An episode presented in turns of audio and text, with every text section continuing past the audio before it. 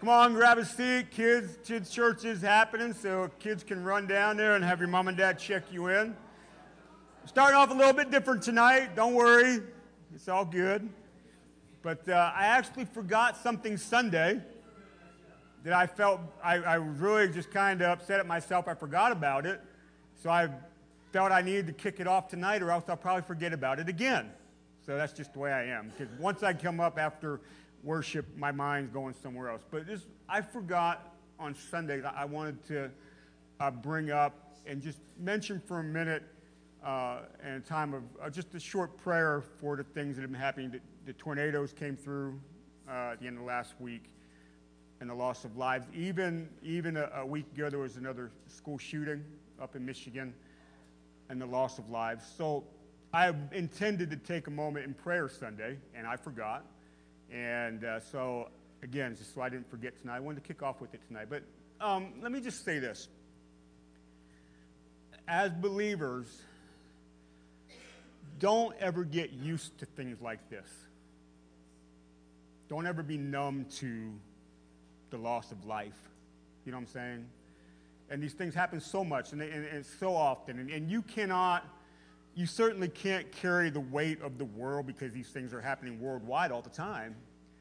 But at the same time, don't ever be desensitized to the loss of life, whether, it's a natural disaster like uh, the loss of lives in a tornado or uh, an act of violence like at the school shooting where, where people were killed uh, by that young man. I, I, I, this is, I was thinking last night about this, and I meant to go find this quote. I have it written down somewhere, and I forgot. And then when I was here, I was here early today, this quote came up on my Twitter feed, which I'm not saying Twitter is a, a holy place or anything, but this quote came up that I was looking for. And I thought, well, wow, there it is. And th- this is a, um, if you know anything about, um, well, I don't expect you to, Russian novelist Fyodor Dostoevsky. How many know Dostoevsky? Uh, okay, so thank you. Uh, the brother, uh, the idiot, the brother Karamazov, or whatever the name is. At his eulogy, this is something somebody read and, and talked about him. It says the first precondition of being called to be a spiritual leader is to perceive and feel the falsehood that is prevailing in society. In other words, what is lost and, and what is happening because of sin. Okay?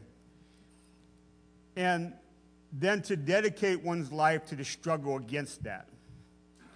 See, if, if one tolerates it, then one resigns itself to it, and one can never truly be a prophet to it. So, in other words, that we never get used to things so much that we don't speak life towards it.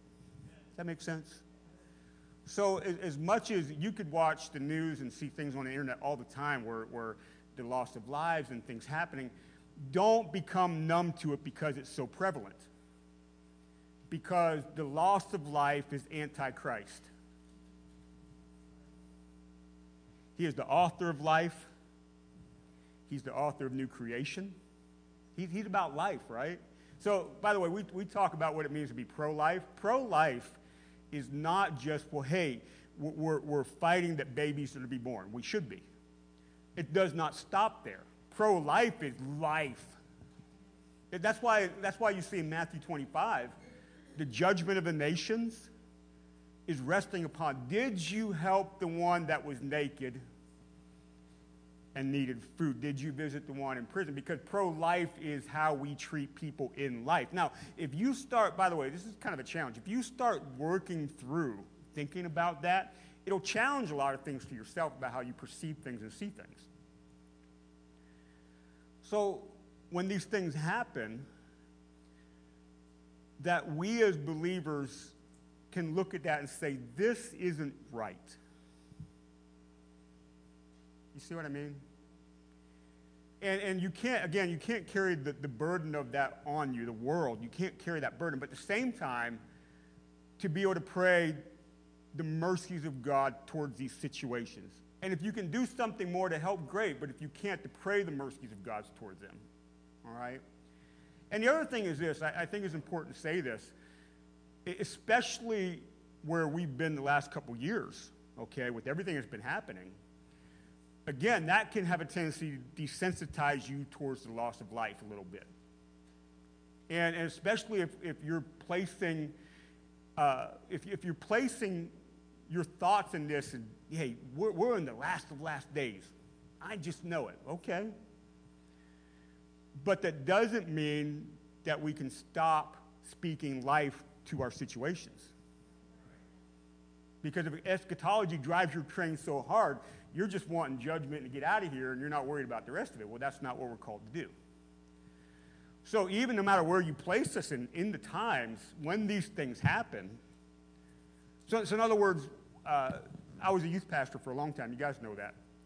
And an example would be like the school shootings that have been happening and becoming very prevalent. And it became to be every time I saw on the news active shooter, my, my heart would sink into my stomach every time. Because I'm thinking, oh, Jesus, please no.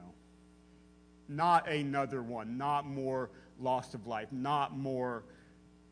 I never want to be, and, and it happens enough that you can say, oh, another one happened. Let me go about my day. You never want to get to that place. Or when you know that there, there's, uh, for instance, with the tornadoes, there, there's uh, a natural disaster happening. You're seeing it on the news. Okay, great, let me put on my Netflix and watch something else. You never get desensitized to when things are happening to people. Okay, that's not a big deal. It is a big deal. And, and we should be, as believers, because we are believers of life and life more abundant in Jesus, that we pray the mercies of God towards these situations. And, and I'll, I'll be honest with you, sometimes, uh, sometimes these things happen and, and, and, they, get, they get a part of the rhythm of my prayer for a few days. And then, then like a day, I forget about it, and then the next day, I, I kind of feel guilty that I didn't pray about it the day before. I'm not saying you have to feel guilt about praying about this stuff, but I'm just saying when you see these things happen, stop, pause, and pray. And speak somehow the mercies of God into these situations. You, you know what I'm talking about?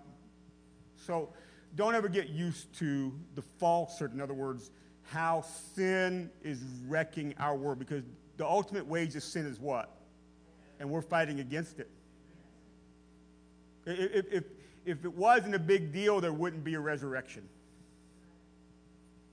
And I know the kingdom's coming, and I know it's fits and starts till it gets here, but yet we are still people in this world that are proclaiming the kingdom of God. And part of the kingdom of God is life. And life in abundance. Okay? So I just, that's why I meant to say that Sunday, and I forgot. So how about this? The worship team is going to come up in just a second. But let's just pray as a congregation for these situations, okay? And, and, and maybe you just pray privately. Um, and, and I know as a congregation, we can't remember to do it every time something happens, but I'd like to incorporate more of that into our time together. Just so we are, are, are people that learn to, to love the world as Jesus loves the world, to reach out as, as we can. You see how many understand what I'm saying? Make sure I'm making, sometimes when I ramble, I'm not sure I'm making sense. But anyways, how about we stand up and let's pray. Lord, we just, we just pray for your mercies for those that, that have been devastated by the tornadoes, the, Lord, the, even the school shooting in, in Michigan a little bit ago, and for whatever else, Lord, that is happening in this world, that we, Lord, pray your mercies and pray your grace and somehow, some way be God and only the way you can be God. Lord, that, that we, we can't explain these things other than we just are in a messed up world. And I pray, Holy Spirit, that those that are grieving and mourning, those that have been the loss of life and the, and the loss of, of, of even property and houses and, and everything they hoped and dreamed for may be, have been gone in just an instant. That your mercy is prevalent in the midst of their mourning, in the midst of their grief, in the midst of their questions, in the midst of trying to figure out why and wondering, Lord, that, that you somehow, some way get in the midst of their lives and be with them. And I pray that, that again, in, in the mysterious way of how you work, God, that people find you in this and begin to learn what it means that even if they're walking in the valley of the shadow of death, that you're with them and can help see them through. Blessings, blessings, the blessings of God upon them. We proclaim that in Jesus' name. Amen. Amen.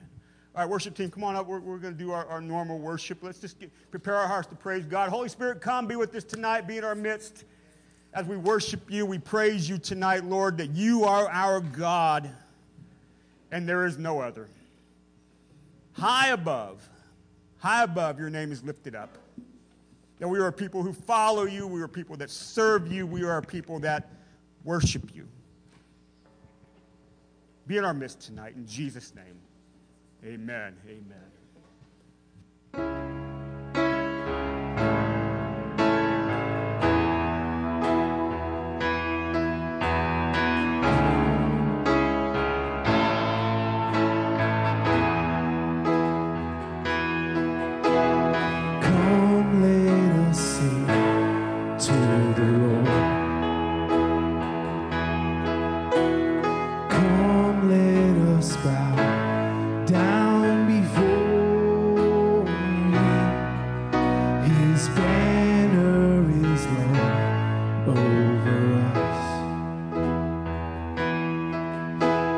mercies are new.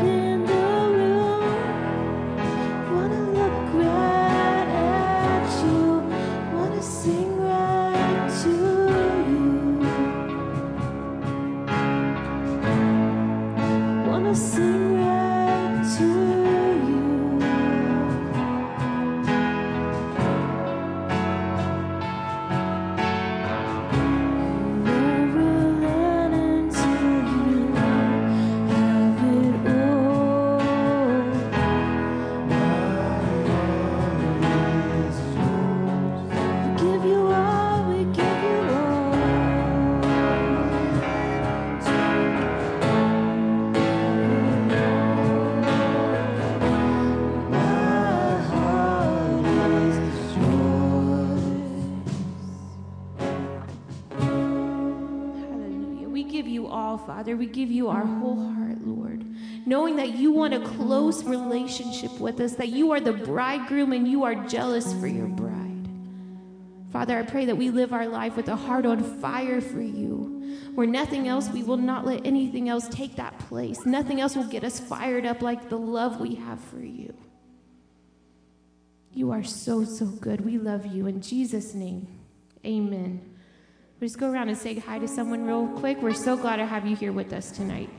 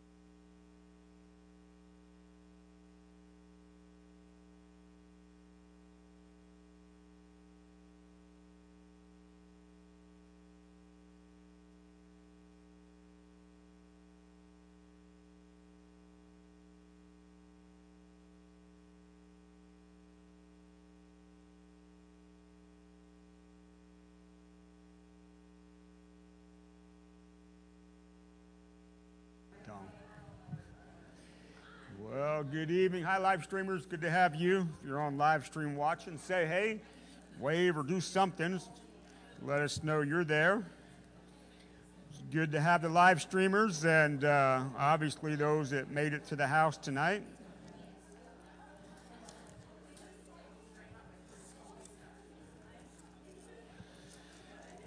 All right, tithe and offering. If you have uh, something to give, you can go ahead and prepare that. And as always, the envelopes are in the chairs in front of you. If you don't have one there, wave your hand around, and one of the in- incredibly awesome ushers will help you out, and they will find you and help you. All right, so tithe and offering tonight. I'm just going to pray over it, and if you have something to give, you can bring it down. Lord, we thank you for an opportunity to give uh, just to come to your house and worship and, and just be in complete awe of who you are. Your faithfulness and, and your provision in our lives is, is, is evident, Lord, and we thank you for that, that you are who you are. In our giving tonight, we just simply reflect that. In Jesus' name, for your glory. Amen and amen. If you have something, bring it down. Uh, some quick announcements while that's happening is uh, this Saturday, where's Miss Vinny at? Miss Vinny, is this still happening on Saturday? All right, Saturday uh, is at Van Crest at 10 o'clock. Uh, Sunshine Nursing Home Outreach is happening. So if you have questions about that, see Vinny. And I think tonight also was the deadline to bring in Christmas cards for the nursing home. So if you if you have one of those, uh, get those to Vinny before you go tonight. Uh, also, then the next announcement is this coming Sunday after church is what? Christmas party. Yeah, so we're excited about that. And right after church, we're all going to kind of do this big caravan over to the Miller's. I've been calling it the event barn. I'm not sure if that's correct or not, but that's what I was saying. So um, they're graciously allowing us to have, have our party there. So right after church, some of us, some of you have been asking where it is. I don't even know. But what I am going to do is Sunday, I'm going to have the address on little pieces of paper. So if you don't know where it is, I'll, you can pick one of those up so you don't get lost getting there. I don't think it's very far, is it? So, okay, good. Uh, and, and by the way, you can thank them. They're, they're providing us the food and all that, so it's incredible. Now, if you want desserts, you got to bring the desserts. Okay, but they're providing the food. But if you want desserts, bring desserts. Okay. Uh, there is for the adults. That would be high school age and up, a white elephant gift exchange. As I tried to make it a $5 limit, then you guys started throwing chairs at me. So it's $10 limit, okay?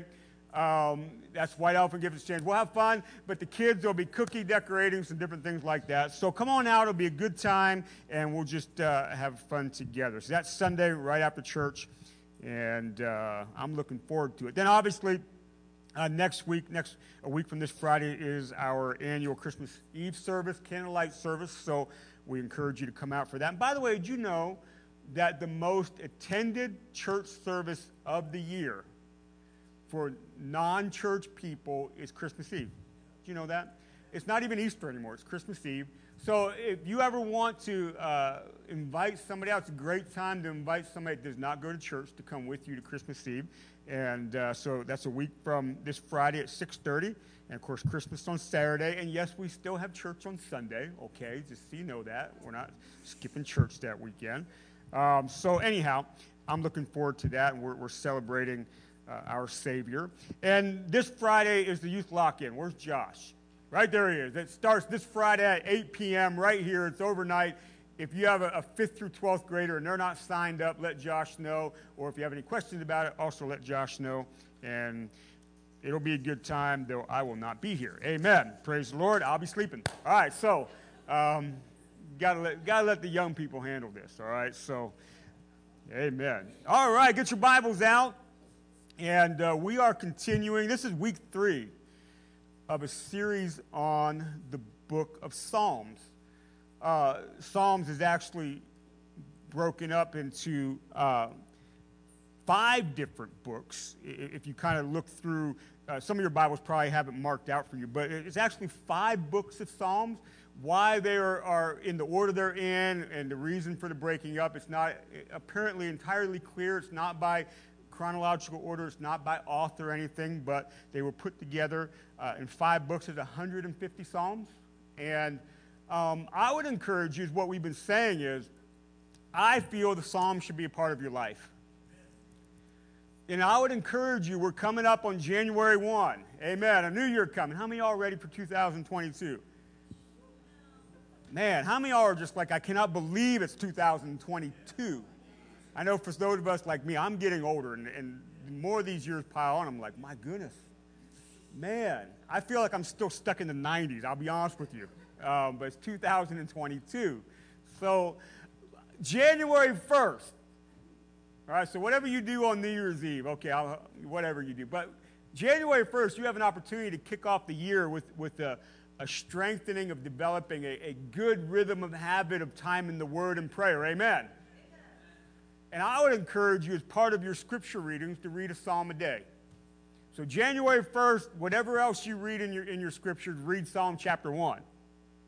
Then, January 2nd, and then, then when you get to the 150th day of the year, you read Psalm 150, and 151st day of the year, Psalm chapter 1. And you'll read through the Psalms twice in a year, and then that ends at 300 days. You still have 65 days to throw in the Proverbs, you know, chapter of Proverbs day, something like that. But the reason I believe the Psalms should be a part of your life is because they are the song and prayer book of the Bible. And not only for those uh, uh, Jews and adherents of Judaism, but also the early church. It was the song and the prayer book of the Bible. And the Psalms are well tread through the centuries of people praying and singing the Psalms. It, there's not a psalm that you read that hasn't been well tread in the history of believers of God. And it's, it's sort of a way of tethering us to our history, but also bringing those prayers to the present, then help us live our life in the future. And, and one of the benefits of the Psalms is they cover the wide range of human emotion. There, there's not much emotion of a human being that it has that you can't find it in Psalms. So, what we're doing is we're, we're taking uh, each week on a Wednesday, we're looking at an aspect of the Psalms. Last week, we talked about joy in the Psalms. That we, as, as followers of Jesus, those who believe in God, that joy should be evident in our lives. Amen. As a matter of fact, Psalm 150, the very last psalm, man, it, it's all about it. It's like loud clanging cymbals and the shouts, and it's all about a joyful noise to the Lord. You, now, how many y'all understand that you have emotions? Yeah, everybody. Okay. How many y'all consider yourself a little bit more of an emotional person than the normal person? Anybody? Okay. Somebody, yeah, me. I'm just. Anyways, God, God touches our emotions. Now, Christianity is not emotionalism, but God interacts with us and, and, and our emotions respond, right? And, and part of the human nature, the human being, is because we have a physical body, part of our response is a physical response that not only includes our emotions, but includes the actions of our body, which is why we clap our hands unto the Lord, why we shout it, it, you, you, dance before the Lord. You cry in His presence. He, we, we have responses that include our physical body, which, which is why, by the way, for eternity, and, and we've been saying this, you're not going to be floating around as some disembodied spirit. There's a resurrection. You get this body back, but in perfection. Amen. Biggest question people ask is, well, what age will I be? Who knows? I don't know. But good enough, whatever it is. Amen. So the body is important and we respond to God with our body in joy. Now, tonight, uh, I think this is the, the topic that when we talk about the Psalms, people want to talk about the most. When you read through the Psalms, one thing is evident all over the place it's talking about enemies. All through the Psalms, you'll find enemies at the forefront of these prayers and these songs before the Lord. So, in other words, um, it is okay to bring up enemies before God. How many of you have ever had, and this is actual physical, real life human being enemies? This is what the Psalms are talking. About. How many ever had somebody you thought was an enemy? Okay. So we have experiences of life. And, and, while the Psalms, like I said, they cover the wide range of human emotion, it also deals with what we consider our enemies. So, enemies are found in the Psalms. Now, I would suggest to you that don't, don't, don't try to conjure up enemies when they're not there. That makes sense? When it's real, it's real. But don't try to find enemies all over the place, lurking in the shadows. Be real about it. If, if, if, if you, you having a struggle with a person, by the way, you should never have an enemy because of the actions of your life causing them to be your enemy in such a way that you, you're acting like a jerk. You see, see what I'm saying? You're, you're, you're rude, you're nasty, you're not treating somebody properly. Then, then they're your enemy. It's your fault. You need a Christ like character to start overtake you a little bit. But even when you live Christ like this, you may find yourself in a place where there's somebody you're in contention with for some reason, whatever the reason is. Sometimes, you know, the Bible says that you'll be persecuted for your beliefs. It could be just living as a Christian and, and, and now you're being persecuted, and somebody would be considered an enemy because of persecution for your faith. And, and that, that's possible. But whatever the situation is, we find in the Psalms that this is addressed. Now, um, there are two different ways that enemies are talked about in the Psalms. There is a general way that they're addressed, and then there is the Psalms that are called the imprecatory Psalms, which is what we want to talk a little bit about tonight. But, but let's look at the way uh, the enemies are just generally addressed. So look at Psalm 27. If you got your Bibles, jump open there. Psalm chapter 27. And so the opening of Psalm 27, verse number one, most of you, when we read this, you're going to say, oh, I'm familiar with this. Psalm 27, 1 says, and this is a psalm that's attributed to David The Lord is my light and my salvation. Whom shall I fear? The Lord is a stronghold of my life. Of whom shall I be afraid? So, David in the psalm is literally addressing fear and being afraid on account of somebody else. And if you read the story of David, there's a lot of instances where this was possible, right? Now, watch what he goes on the right. So, we'll just kind of go down through this psalm a little bit. When evildoers or an enemy assail me to eat up my flesh, my adversaries and foes, again, enemies, it is they who stumble and fall. Though an army encamp against me, that would be an enemy, my heart shall not fear. Though war arise against me, well, that's an enemy. Yet I will be confident. One thing I've asked of the Lord, and, and, that I will seek after, that I may dwell in the house of the Lord all the days of my life, to gaze upon the beauty of the Lord and inquire in his temple. For he will hide me in the shelter in the day of trouble, and he will conceal me under the cover of his tent, and he will lift me high upon a rock. And now my head shall be lifted up above my enemies all around me, and I will offer in his tent sacrifices with shouts of joy. And I will sing and make melody to the Lord. So it goes on a little more there, but in other words, David is simply saying right here, I have enemies, and here is the result of what is going to be in the face of my enemies. I'm going to come through this. So the psalm, in one ways, they address enemies in that fashion. It, it, it names the fact that there are such things, but yet the Lord is my helper, and it proclaims the Lord's help in the face of our adversaries. Amen. How many know that's a good thing? Okay. But then there's another way that Psalms addresses enemies, and it comes in the form of what are called the imprecatory Psalms. Now, that word imprecatory means to invoke or to call down, listen, judgment, curses, calling the Lord to come and act on your behalf in a big way. Now, you say, Are you serious? Curses? You just watch this. Uh, they actually are praying, God, come and harm my enemy. So, Psalm chapter 3. So, if you jump into the Psalms, January 1, on January 3rd, you're going to read this psalm. Psalm chapter 3, verse number 1. Again of David. Now, this is this psalm is attributed to the story of when David is fleeing from Absalom. How many know that story? His son comes in to try to take over the kingdom. David flees. That whole story. Says, Oh Lord, how many are my foes? Many are rising against me. Many say of my soul, there is no salvation for him in God. But you, our Lord, are a shield about me, my glory and the lifter of my head. I cry aloud to the Lord, and he will answer me from his holy hill. I lay down and slept. I woke again. The Lord has sustained me. I will not be afraid of many thousands of people who have set themselves against me all around. Now, here comes the imprecatory part. Arise, O Lord, save me, O God, for you strike my enemies on the cheek and you break the teeth of the wicked. That's in the Bible. And he closes out Salvation belongs to the Lord. Your blessing be on your people. Okay, Lord, here's the deal. I got an enemy. Here's what I want you to do come down and bust his face. Break his cheeks, smash his teeth, bust his legs. That's what I really want you to do. See, the Psalms cover a wide range of emotions.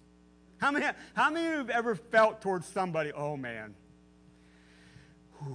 And, and you know what I'm saying? You would just really wish God would come down and harm them. How many, let's be honest, how many ever felt that way? Okay, see, we're being honest. All right. Here's another example. This one actually, this one, when we read this, you're going to be like, wow. Okay, Psalm 109. Psalm 109. The Psalms are real, they're gritty. Rubber meets the road, real life. Psalm 109, verse number 1. Be not silent, O God of my praise, for wicked and deceitful mouths are opened against me, speaking against me with lying tongues. They encircle me with words, words of hate and attack me without cause. In return for my love, they accuse me, but I give myself to prayer. Now, that's important. So they reward me evil for good and hatred for my love. Now, what, now here comes this whole imprecatory part. This is like several verses long. Appoint a wicked man against him. Let an accuser stand at his right hand. When he is tried, let him come forth guilty. Let his prayer be counted as sin. May his days be few. He's praying that God would cut off the days of his life. May another take his office. Watch this. He, even curses his kids. Watch this. May his children be fatherless and, and his wife a widow. Wow. May his children wander about and beg, seeking food far from the ruins they inhabit. May the creditor seize all that he has. May strangers plunder the fruit of his toil. Let there be none extend kindness to him, nor any pity to the fatherless children.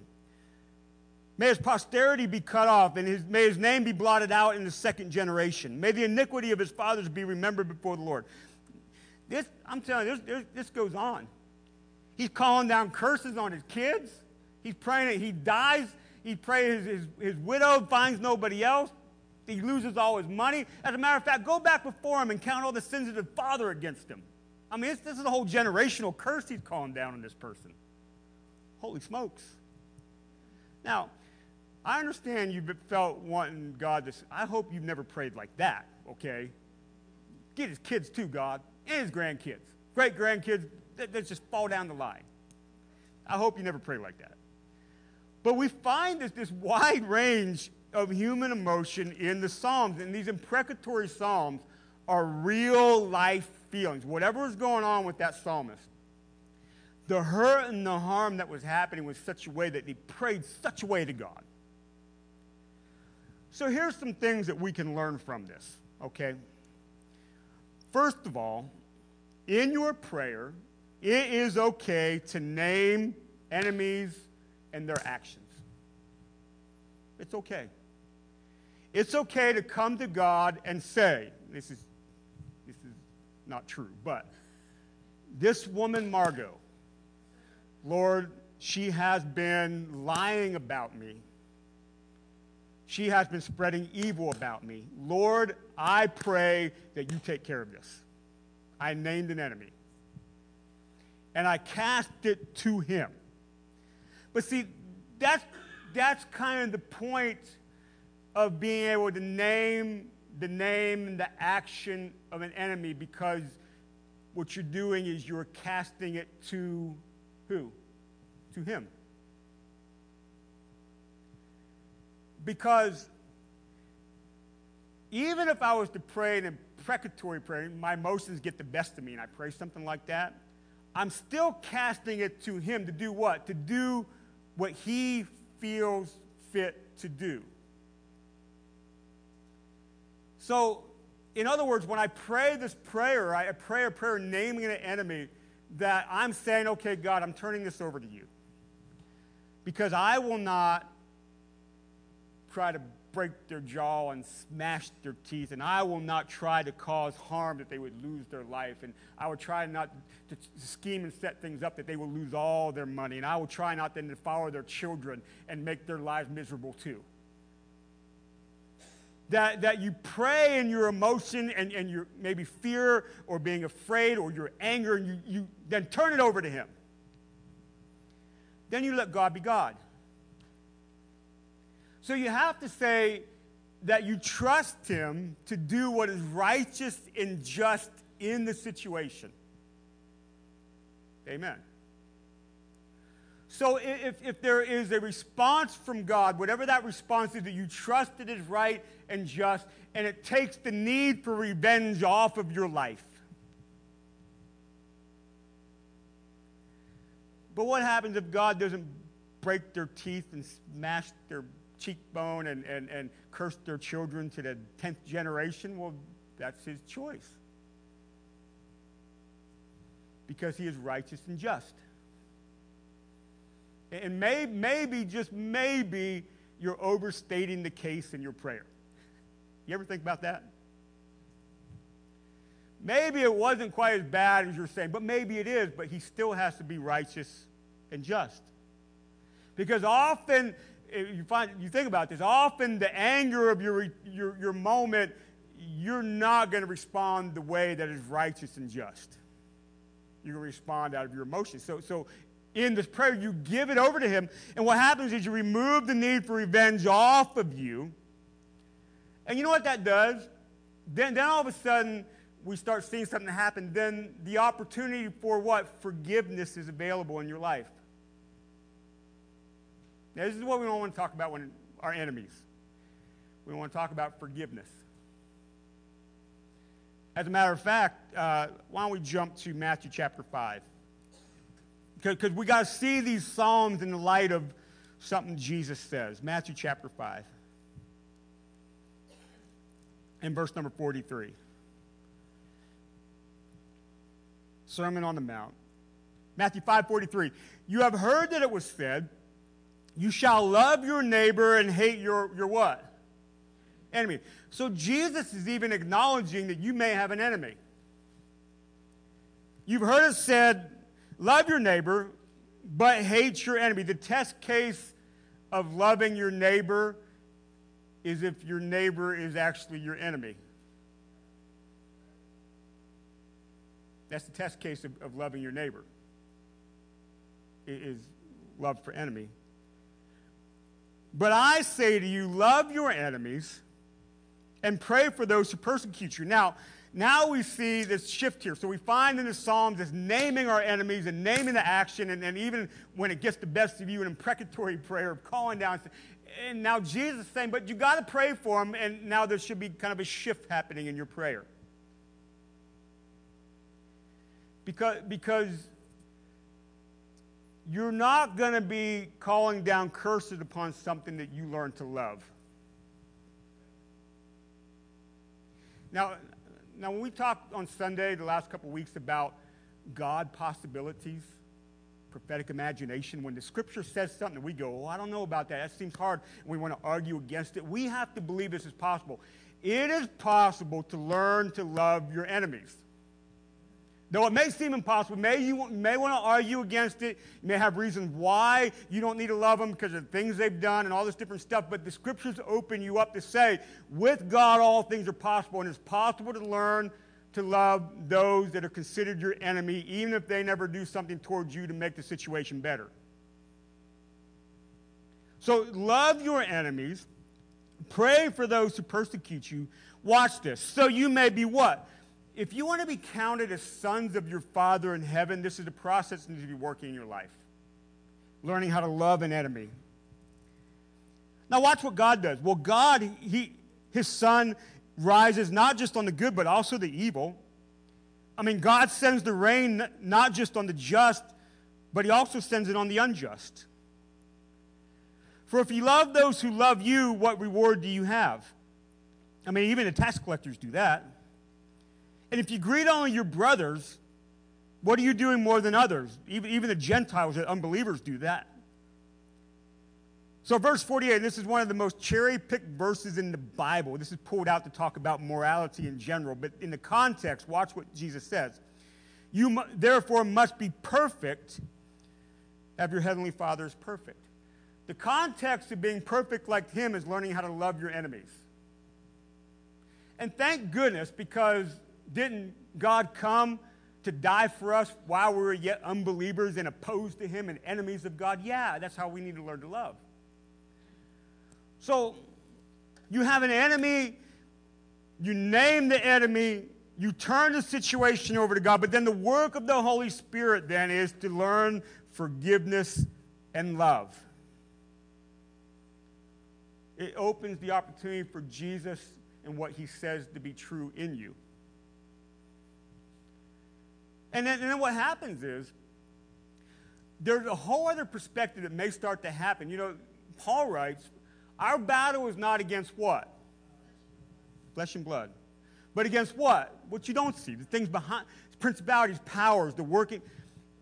Sometimes, when you start to really see, Margot may be my enemy, but, but my battle ultimately is not against her anyhow. You see what I mean? So, the whole enemy thing is important because if you can learn how to love your enemies, I, I think scripturally you can do just about a whole lot of everything. It's, it's one of those key linchpin things in the Bible. That when we really say, yeah, I'm a follower of Jesus, therefore this is, this is the word of my life that I follow, and we start to say the two great things we're supposed to do is love God with everything we have and love our neighbor as ourselves, but our neighbor, you don't get to choose who your neighbor is. You don't get to choose who your neighbor is. Your neighbor is whomever you are acquaintance with, who you have contact, who you bump into, not just the people that are physically living next to you. And your neighbor may be a jerk. Your neighbor, your, your neighbor may treat you wrongly. Your neighbor may actually purposely do things to hurt you and harm you. Name it. Lord, I'm, I need you to intervene with this person. But then when you do that, you turn it over to Him. Then, but Lord, if they're not saved, please save them. Now, by the way, let me just say this real quick, kind of a little add on here. We always assume that everybody opposed to us is in the wrong. We just always assume everybody else is wrong. They're the bad guy, I'm the good guy. Isn't that right? Maybe when you're praying for your enemy, you take the position, but Lord, if there's something that I'm doing to cause this that I need to correct, please show me. Because maybe I can go to that person, and maybe by doing something like that, I may help dissolve the situation. You, you, like in the case of war, you know, when nations fight, well, my nation's always the good guy. The other nation's always the bad guy, the enemy. Therefore, we, we're allowed to kill them. I'm allowed to kill them because I've turned them an enemy. You've made that distinction. Therefore, anything is possible, even death. Think about that. How you term somebody opens up how you respond to them always. Isn't that correct? So look at the mirror a little bit sometimes. Lord, how can I change in this situation? So name it, give it to Him. Then, then you must allow the Holy Spirit to do what He wants to do. And what's He going to do is He wants you to love Him, He wants you to forgive Him. And he's going to start showing things about you because it's easy to throw rocks when you're not living in a glass house, but I think we all live in a glass house in some way. Isn't that correct? So, so give these things to God. It, it's okay to pray emotionally to God. You know that? If you're angry, pray. You're allowed to do that. You know that? The Psalms are full of this stuff. If you're hurt, pray. Pray with that emotion. Part, part of healing in your life is in those moments connecting with God in the middle of your anger, in the middle of your hurt, in the middle of your pain. Pray. Also, pray when you're full of joy, too. Pray. This is part of our connection to a God who responds to us. So if you're angry at somebody, pray. Give it to them. I, I would tell you there have been, not, not a lot, there's been a couple times when, when I'm praying and my voice gets a little loud because I'm ticked off. I am, I am not happy about the current situation, and I feel like I'm letting God know about it. He knows about it, right? I'm not telling him nothing new, but it gets me, it gets me in the arena with him, if you know what I mean.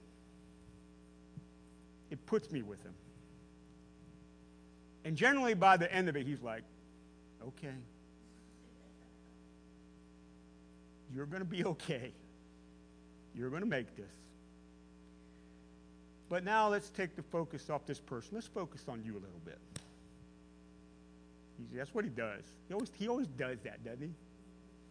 And then you start learning stuff about yourself and, and, and all this different stuff, and you're just like, oh. So here's the danger. So there, there's a book uh, called The Tale of Three Kings. It was a book somebody gave me when I was early on in ministry. And I read this book. It's by a guy named Gene Edwards. And I read this book. It's a small book. And ever since then, anybody that's ever said, I want to go into ministry, I buy him this book. I said, You need to learn the lesson of this book. And it's, uh, it's actually a fiction about Saul, David, and Absalom. But it, but it takes the story, it kind of writes the story behind the story. You know what I'm saying? Reading between the lines of the story in the Bible. And the whole big picture of the story is this that David obviously had contention with Saul. Saul was his enemy, right? Then his own son, he had contention with Absalom, and Absalom was his enemy. You have to be careful in how you treat these situations that when David's dealing with Saul, that David doesn't turn into Saul himself. And when David's dealing with Absalom, that David doesn't turn into Absalom himself when, when you are not able to give this over to God and allow God to do what only He can do, you have a tendency you want to do it yourself, and then you open the door to become that which you think is hurting you. It's always a danger. That is why when you give these things over to God, God, God often will turn and, and, say, but let's, let's work on you. Let's make sure because all of a sudden now you feel you have a right to respond this way and a right to do this and a right to do that. And God says, No, no, when you're following me, you give your rights to me. Now I'm going to show you how you need to be. It's called being Christ like. Even, and what's our example? Well, Jesus going to the cross. He could have called the legions of angels, and he didn't do so. When he's on the cross in the midst of dying, Father, forgive them. When he was raised from the dead, he didn't say, okay, boys, round up. We're going to get some revenge. Here we go. Bring it together. This is going to be plagues of Egypt and all sorts of stuff. We're going to ransack this place. No, he, what's he do? He hangs around, he ascends and then sends the Holy Spirit. Well, how does the Holy Spirit deal with what? He just brings conviction, trying to bring life. And people say, well, well, wait, Revelation, wait a minute, he's going to come back on that white horse and the tongue. And it, when he comes back, and when we do Revelation in February on Wednesdays, we'll eventually get to that. When he comes back, it'll be perfect, righteous judgment, not revenge. See, when you give this stuff over to God, He's going to start working on you. He's going to get after your, your heart. You see what I mean? So pray your prayers. When you're angry, pray. Name your enemy. But then turn it over to him and then see what he can do in you in the midst of your situation. It, it may surprise you. Listen, if you are never surprised by what God can do in your life, I would encourage you to get surprised. You see what I mean? Let him surprise you of what he can do right here. Amen? All right. Let's pray. Lord, Lord, we, we pray that when we face things in life that literally we can name an enemy, that you teach us in the midst of those situations what it means to follow you and respond the way that you want us to. Lord, teach us. Open us up to the possibility of learning love, which is hard. Learning forgiveness, Lord. Lord, it's hard. But we know with the help of the Holy Spirit that we can process and become to be like you. Lord, I pray for those that have been hurt by people and, and by things of life that fall under the psalm that's like this, Lord, that there's a healing process in them. Again, the possibility of who you are in those situations. That your grace upon grace upon grace is working in and through them. That at the end of whatever this is, their perspective on the whole thing has changed from hurt and pain, Lord, to some sort of testimony of the things that only you can do. And we give ourselves to that in Jesus' name. We all pray. Amen. Amen. Amen. All right, well, if you got an enemy, go pray for him. Lord, but yet, amen. All right, be blessed as you go. We'll see you Sunday morning. Have a great, great weekend.